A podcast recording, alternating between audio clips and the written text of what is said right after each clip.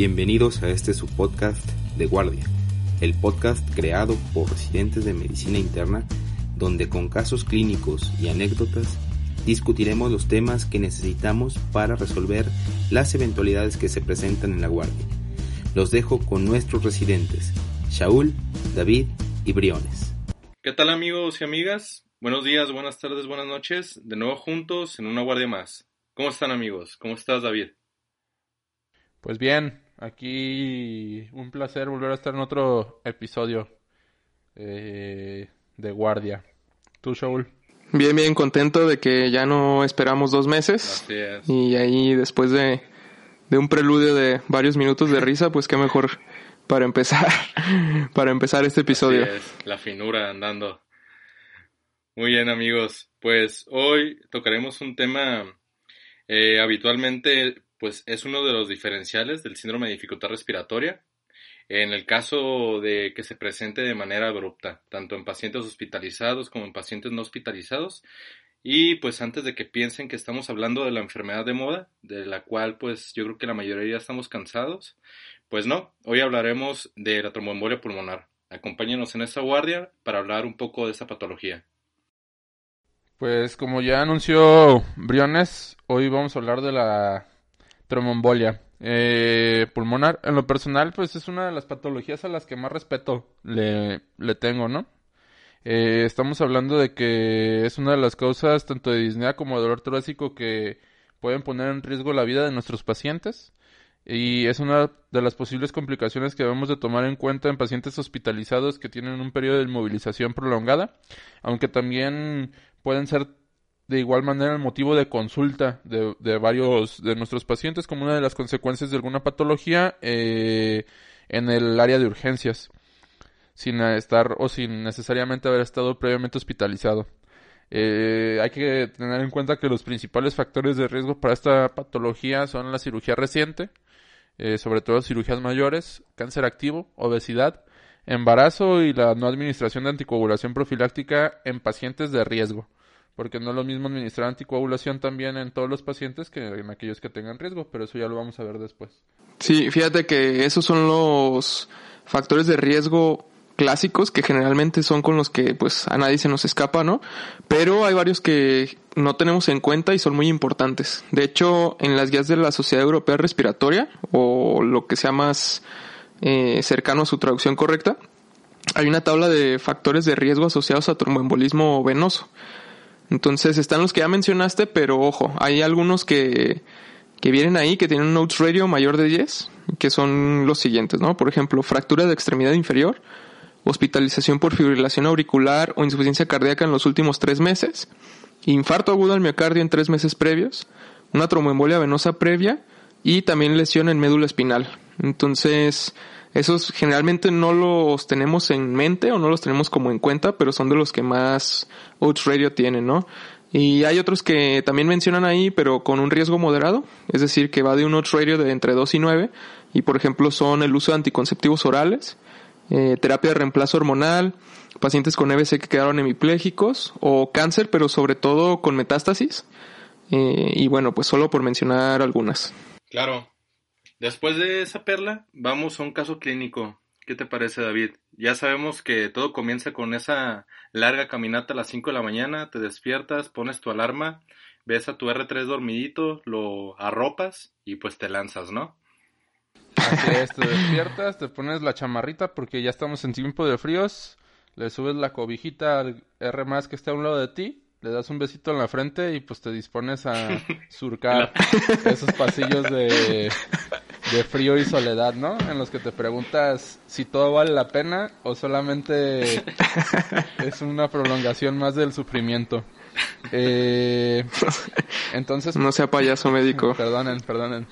La posguardia. Entonces, llegas, llegas a aquella mítica sala de nuestro benemérito hospital con uno de los personajes entrañables en nuestros años de residencia como es el Doctor Metal el cual te dice que tiene una paciente llamada Ale Plaza, de 32 años, eh, la cual acudió a urgencias por presentar dolor torácico.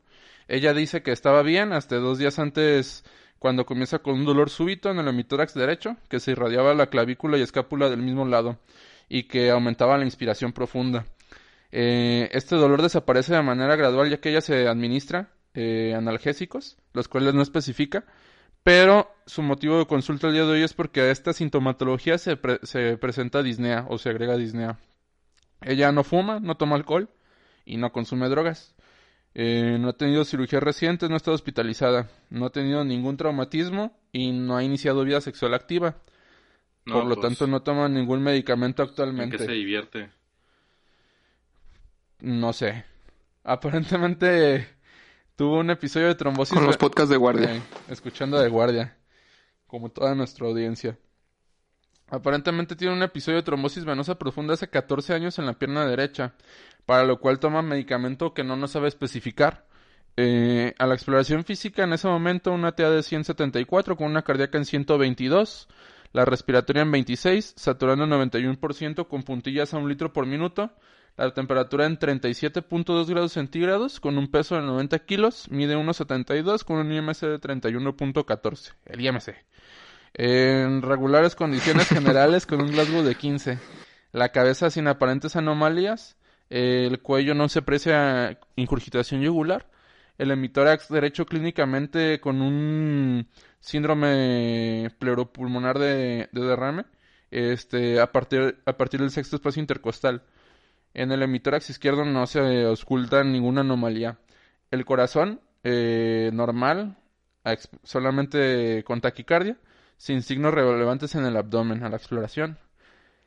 Cuando nosotros vemos a la paciente, eh, pareciera aumentada de tamaño una pierna, la pierna derecha a comparación de la contralateral, pero pues en ese momento sacas tu síntoma métrica como buen R1, R2 valorador de urgencias eh, y las comparas, ¿no? Dándote una circunferencia de la, de la derecha de 35 contra 33 centímetros eh, a, a comparación de la contralateral. Este caso me gustó mucho cuando lo tuvimos porque tenía varios abordajes, pero bueno, ya con el sesgo de que fue antes de la pandemia y del tema que estamos tratando hoy, pues vamos a irnos directo al abordaje de paciente con sospecha de TEP, ¿no? Entonces, con ese sesgo, la primera pregunta es, ¿cuáles son los signos y síntomas más comunes de TEP?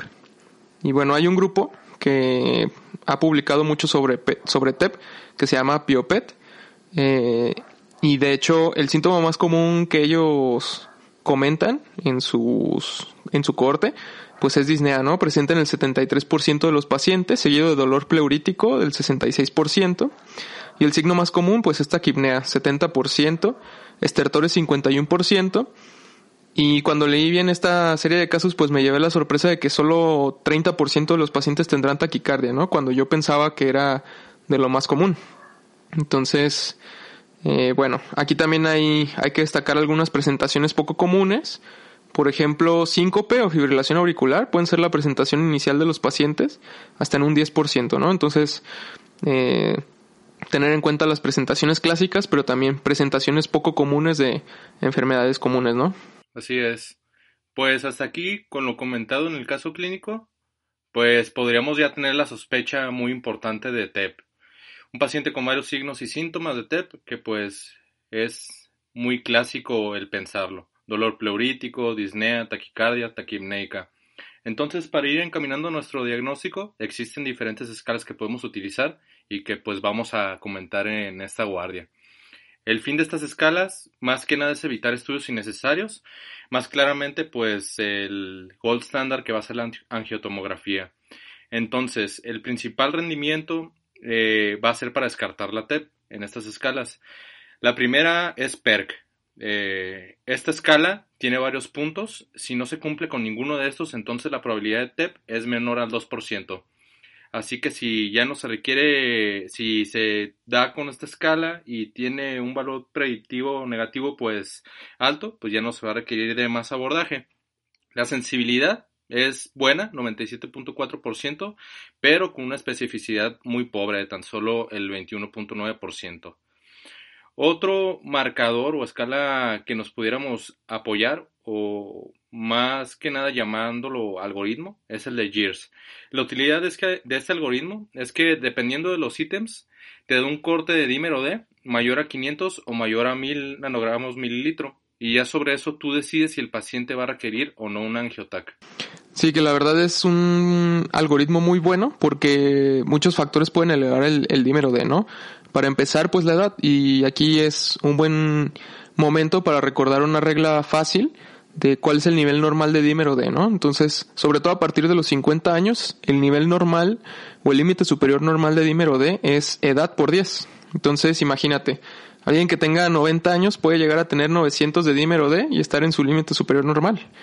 Y a lo mejor usando otros algoritmos ya lo estamos mandando en GETAC, pero por GIRS a lo mejor no le toca. Y otra cosa que me gusta mucho del GIRS es que también toma en cuenta o tiene el propio, un algoritmo propio para mujeres embarazadas, ¿no? Claro, entonces ahí radica la importancia de no, de no radiar a una mujer embarazada cuando no tiene la indicación para la misma. Pero bueno, vamos a recordar que este puntaje que acabas de mencionar también sirve para descartar y no para orientar hacia TEP. Eh, de hecho, eh, todos los pacientes en los que se descartó tromboembolia pulmonar una incidencia de tromboembolismo venoso de solo 0.43% en los siguientes tres meses, muy parecida al rendimiento de la famosísima escala, quizá la más conocida, que es Wells, eh, que tiene un punto 34% de incidencia. Justo como acabas de mencionar, David, pues los dos que a veces más se pueden utilizar son Wells, Ginebra o Geneva. Estos dos scores pues principalmente se basan igual en estratificar el riesgo en bajo, medio o alto. Los pacientes que, pacientes, perdón, que tienen un riesgo bajo con dímero D negativo, pues en sí no requieren mayor abordaje, pero todos aquellos con un dímero D positivo, un riesgo medio o alto por escalas, van a requerir un angiotac de tórax para poder seguir realizando el abordaje de estos pacientes. Muy bien, entonces si aplicamos esto que acabamos de comentar hacia nuestro paciente, eh, pues ninguna de las escalas nos va a descartar que tenga una tromboembolia pulmonar en este momento. Así que vamos a necesitar con ella, ante la duda, pues, o ante no poder descartar esto, solicitar el dímero D, que es el laboratorial de mayor utilidad, pues, a estas alturas, ¿no? Así es, pues muy variable la utilidad del dímero D en embolia pulmonar, y ya que incluso la sospecha alta de embolia pulmonar puede excluir el uso del mismo y pasar directamente a estudios de imagen en el abordaje, pues para no retrasar más el diagnóstico. Ya que mencionamos aquí que lo que necesitamos para decir si Ale Plaza va a requerir o no angiotac, pues, ¿qué onda David? Dinos, ¿cuánto tenía de dímero D? 3.380 nanogramos sobre mililitro. Pues bueno, ese valor es alto y no podemos descartar TEP, pero tampoco lo podemos confirmar con esto, ¿no? ¿Por qué? Porque hay otras causas que elevan el dímero D. Ya hablamos una de ellas, pero bueno, otras que pueden elevar dímero D son cirugía reciente, tasa de filtrado glomerular menos de 60 mililitros por minuto, embarazo, posparto y la que ya habíamos comentado, la edad mayor a 50 años, ¿no? En este último caso, pues hay que realizar el ajuste con la fórmula que, que ya dijimos hace unos momentos. Bueno, y debido a esto que nos comentas, pues el siguiente paso en el eh, algoritmo diagnóstico eh, es realizar una angiotomografía. Eh, pero antes de avanzar para allá, recordemos que esta paciente tiene una clínica de derrame pleural por lo que en urgencias cuando nosotros llegamos a valorarle ya tenía una radiografía de tórax eh, en donde se confirma el hallazgo del derrame. No sé si alguno de los dos quisiera comentar sobre información que podríamos rescatar de una radiografía de tórax, específicamente en un paciente con tromboembolia pulmonar. Sí, pues la radiografía de tórax nos aporta datos también, ¿no? Uno de los clásicos sería, o de los clásicos signos es la joroba de Hampton, que se caracteriza por ser una opacidad superficial en forma de joroba, que está en la periferia del parénquima pulmonar. Y otro que también es de los clásicos de TEP es el signo de Westermark, que lo observamos al presentarse un corte brusco o amputación de los vasos pulmonares y esto conlleva una hipoperfusión distal de, de distribución en ese segmento afectado, ¿no? Entonces, estos signos son anecdóticos, tienen muy pobre rendimiento diagnóstico y no deberían desviarnos del algoritmo que estamos siguiendo, ¿no? Este, ahorita los comentamos porque pudiéramos hallarlos o no en, en la radiografía que le pidieron a esta paciente. Pero bueno, otro elemento que sí vemos más a menudo en la evaluación de pacientes con sospecha de TEP y que es muy importante es el electrocardiograma, ¿no? Entonces, todo paciente con dolor torácico debería tener electrocardiograma y esta vez pues no fue la excepción. Por ahí hay un signo clásico en el electrocardiograma en el que nos enfocamos mucho, ¿no, David? Así es, eh, el clasiquísimo y ya conocido y múltiples veces mencionado en todo paso de visita, S1Q3T3, Acá para los compas más allegados y conocedores, el complejo de Mike White. Eh, sin embargo, cabe destacar que la prevalencia de este signo va a ser tan baja como un 10% únicamente.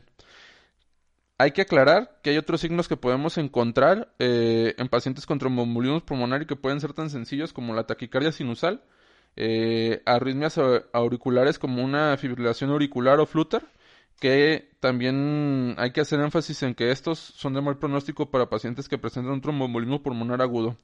Podemos también encontrar desviación del eje a la derecha, bloqueos completos o incompletos de rama derecha o signos muy finos de sobrecarga de ventrículo derecho en los que gente ya con un poquito más de colmillo y que está acostumbrada a ver electrocardiogramas puede diferenciar, eh, como son la inversión de las ondas T de B1 a B4 y el patrón de QR en B1.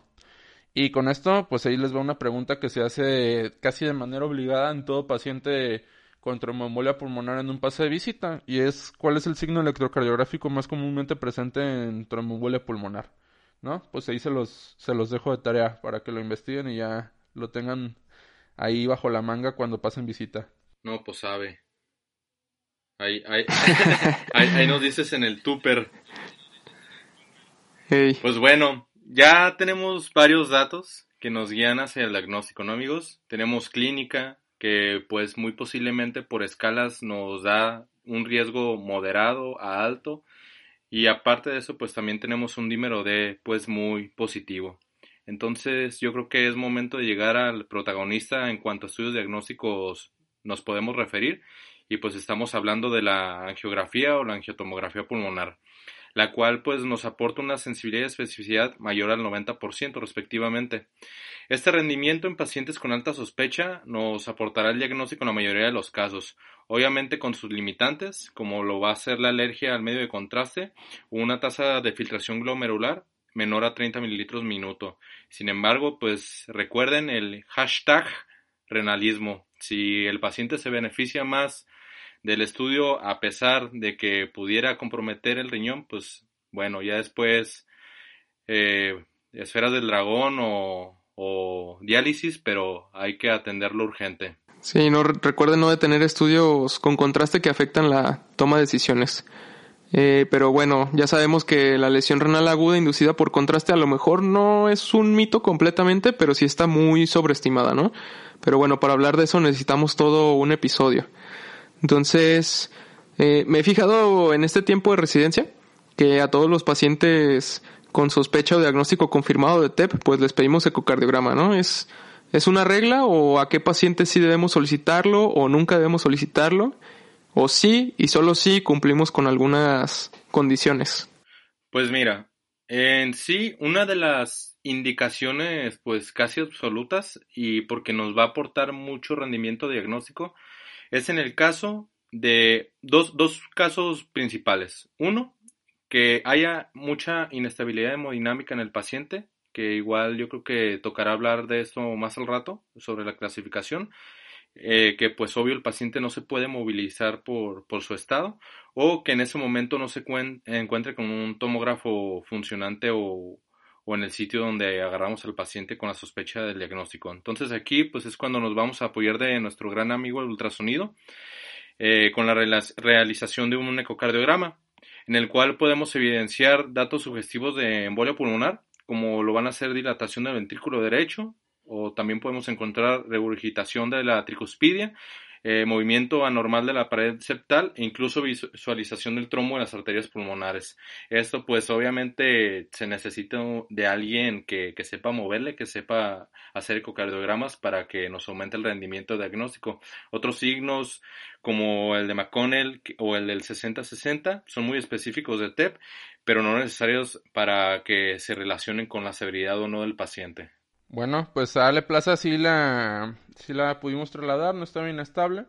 Eh, y pues se le solicita el angiotórax tórax, ¿no? el radiólogo nos reporta un aparente defecto de llenado, ¿no? Como lo escuchamos muchas veces en nuestro hospital. Este, en arterias segmentarias y subsegmentarias derechas compatibles con tromboembolismo pulmonar, punto y aparte. Punto eh, final. agudo. y que se relacionan con zonas de infarto pulmonar, ¿no? Ahí te dice ya la interpretación. Este, además, reporta ya lo que habíamos mencionado, que es el derrame pleural eh, que ya estaba más que evidenciado también en la, en la clínica como en la radiografía de tórax. Y amigos, pues, ¿qué les digo? Se nos acabó el tiempo. ¿Qué fue eso, amigos? Pues ni modo, para no hacerlo tan largo. Yo creo que lo vamos a dividir en dos partes y pues nos quedaría pendiente todavía eh, clasificación de la trombombolia ya que la tenemos ahorita diagnosticada, tratamiento y algo muy importante y que a veces vemos en el medio hospitalario, la tromboprofilaxis. Entonces, pues, tomo, Grandes tomamos temas. un medio tiempo, ¿no? Sí, Medio tiempo. Fírmalo aquí. Fírmala. fírmala, Gio. Fírmalo. El, el trombombolismo pues es un, es un tema largo, entonces tampoco queremos como llenarlos de información en un episodio de una hora. Lo mejor es que vayamos dosificando los puntos importantes. Como te gusta, ¿no? Dosificado. Claro. Clasificado, cuando están largos. Sí, sí, Muy sí. bien. O podemos, esta media hora que nos resta, eh, cotorrear, ¿no? También. Sí, sí. Bueno, amigos, pues ya estamos después de esa alarma que me dejó aturdido. Eh, pues vamos, ¿qué les parece si vamos a la me- al topper, la medicina para llevar? Punto número uno. Eh, recuerda los factores de riesgo con Nose Radio mayor a 10, los cuales son fractura extremidad inferior, hospitalización por fibrilación auricular o insuficiencia cardíaca en los últimos tres meses previos, así como infarto agudo del miocardio, tromboembolia venosa previa y lesión en médula espinal.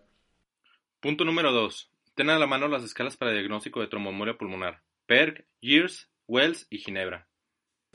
Punto número 3. Utiliza el dímero D guiado por estas escalas. Y recuerda corregirlo, sobre todo después de los 50 años. Edad por 10 es igual al límite superior normal. Punto número 4. Ten siempre en mente los signos electrocardiográficos compatibles con tromboembolia pulmonar. Eh, ya mencionado complejo de Making White, eh, taquicardia sinusal, bloqueo del arma derecha, signos de sobrecarga de ventrículo derecho y arritmias auriculares. FA y flutter de, que son los de mal pronóstico por una TEP aguda. Punto número 5. Estudio de elección para diagnóstico, angiotomografía de tórax. Y recuerden, digan no al renalismo. Ufa. Pues bueno, antes de pasar a las al- a la siguiente sección, nada más me gustaría recordarles, amigos, que eh, nos pueden encontrar en las redes sociales y ya iniciamos a estas alturas para cuando se publique este episodio, pues ya va- ya está abierto el canal de Telegram. Síganos ahí para estar más en contacto y contenido exclusivo. Así es, amigos. Y pues también agradecimiento a las pocas o a las muchas personas que, que han seguido este podcast. Muchas gracias. Motivan para, para seguirlo haciendo. Pues son muchas, ¿eh? Gracias y esperemos que sigan siendo igual o más, ¿no? Que lo pasen a sus amigos si es que les gusta. Y éxito, como diría uno de nosotros, éxito a todos los que están ahorita presentando el, el ENARM acá en México. Este, dicen que están algunas preguntas ahí medio difíciles, pero bueno, no hay nada, nada imposible, ¿no? Muy bien, amigos. Pues recomendaciones que han estado haciendo estas últimas dos semanas. Algo que, que nos quisieran compartir. Algo de interés. Tú, David. Ya una vez Shaw les había recomendado el curso, ¿no? De aquel médico que está eh, afiliado a Cochrane de Medicina Basada en Evidencias, pues yo vengo a recomendarles ahora otro podcast que la verdad, eh, eh, pues creo que tiene muy buena calidad, tiene ponentes internacionales y ha estado doctores tan importantes como el doctor Claudio Ronco y pues es de habla, de habla hispana también. Eh, hay algunos episodios que sí son muy especializados, hay otros que por ejemplo abordan el tema del sodio, que está interesante y es un tema que debemos dominar todos y pues ese podcast es entre nefros, que igual pues de ahorita les decimos que a ver cuándo hacemos una una colaboración, ¿no? También puertas abiertas. Eh, yo, mi estimado Briones, algo de lo que comentábamos antes de iniciar la grabación de este episodio, que me hizo así un episodio de reminiscencia, como si estuviera convulsionando el lóbulo temporal, eh, pues a prueba de todo, ¿no? A prueba de todo, gran serie. Hay que revivirla por si ahorita que anda de moda irse de hiking por, por el COVID, según esto, no se vayan a perder y entonces sí, ¿no? Entonces mejor hay que estar bien, hay que estar bien entrenados. Luego, por eso no graban. Por irse a, a senderear. Ey, de sender- senderismo. Senderismo. Pues yo les quisiera recomendar una serie en Netflix que, que de preferencia hay que verla ya comido. que se llama Street, Street Food. Eh, ah, muy buena, ¿eh? En sí, cada capítulo es un país de pura comida callejera y nomás de verla, cada vez se me antoja más de ir a, a Japón, a Osaka, a probar ahí mis bolitas de pulpo. Pero pues es ya. en la que hay una temporada para asiáticos, otra temporada para América Latina, ¿no? Y- Así o es. América en general, no me acuerdo. Muy buena. Chulada, entonces, de Como preferencia, siempre, los Mm. episodios de los tacos me hacen llorar, güey. sí, véanla bien comidos porque no Claro. la van a sufrir. Y pues nada, amigos, eso sería todo por el capítulo de hoy. Nos quedamos pendientes en el medio tiempo. Nos vemos pronto con el- la siguiente mitad del capítulo. Les decimos buenos días, buenas tardes, buenas noches. Hasta luego. Este podcast es por y para fines académicos, sin lucro, no sustituye en ningún momento una consulta médica y no pretende suplir o criticar de manera negativa en ningún momento las decisiones de las instituciones de salud ni de los médicos que en ellas laboran. Los comentarios aquí realizados son personales y no representan necesariamente la postura de las instituciones donde se desempeñan los participantes del podcast.